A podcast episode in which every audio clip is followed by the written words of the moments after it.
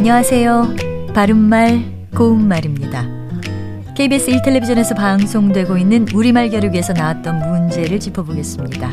오늘은 우리말 달인 도전 1단계 문제로 두 개 중에서 맞는 표현을 맞춰보시기 바랍니다. 자, 먼저 아주 오래되어 낡은 책을 캐캐 묵은 책이라고 하는데요. 캐캐, 이두 음절의 모음은 아이, 애와 어이, 애 중에서 어느 것을 써야 할까요?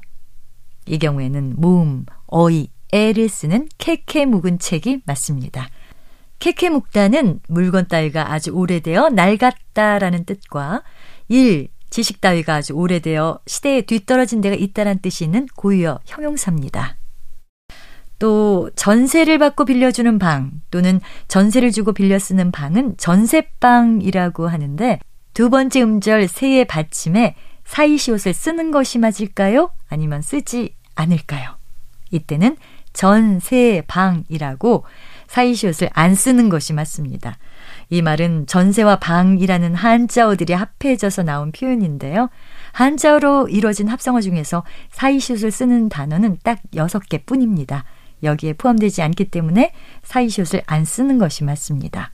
마지막으로 모르려고 해도 모를 수가 없다를 뜻하는 표현은 모를려야 모를 수가 없다가 아니라 모르려야 모를 수가 없답니다. 을래야 을 수 없다로 쓸 때가 많은데 올바른 표현은 의려야 을 수 없다. 그러니까 모르려야 모를 수 없다로 써야 합니다. 바른말 고운말 아나운서 변희영이었습니다.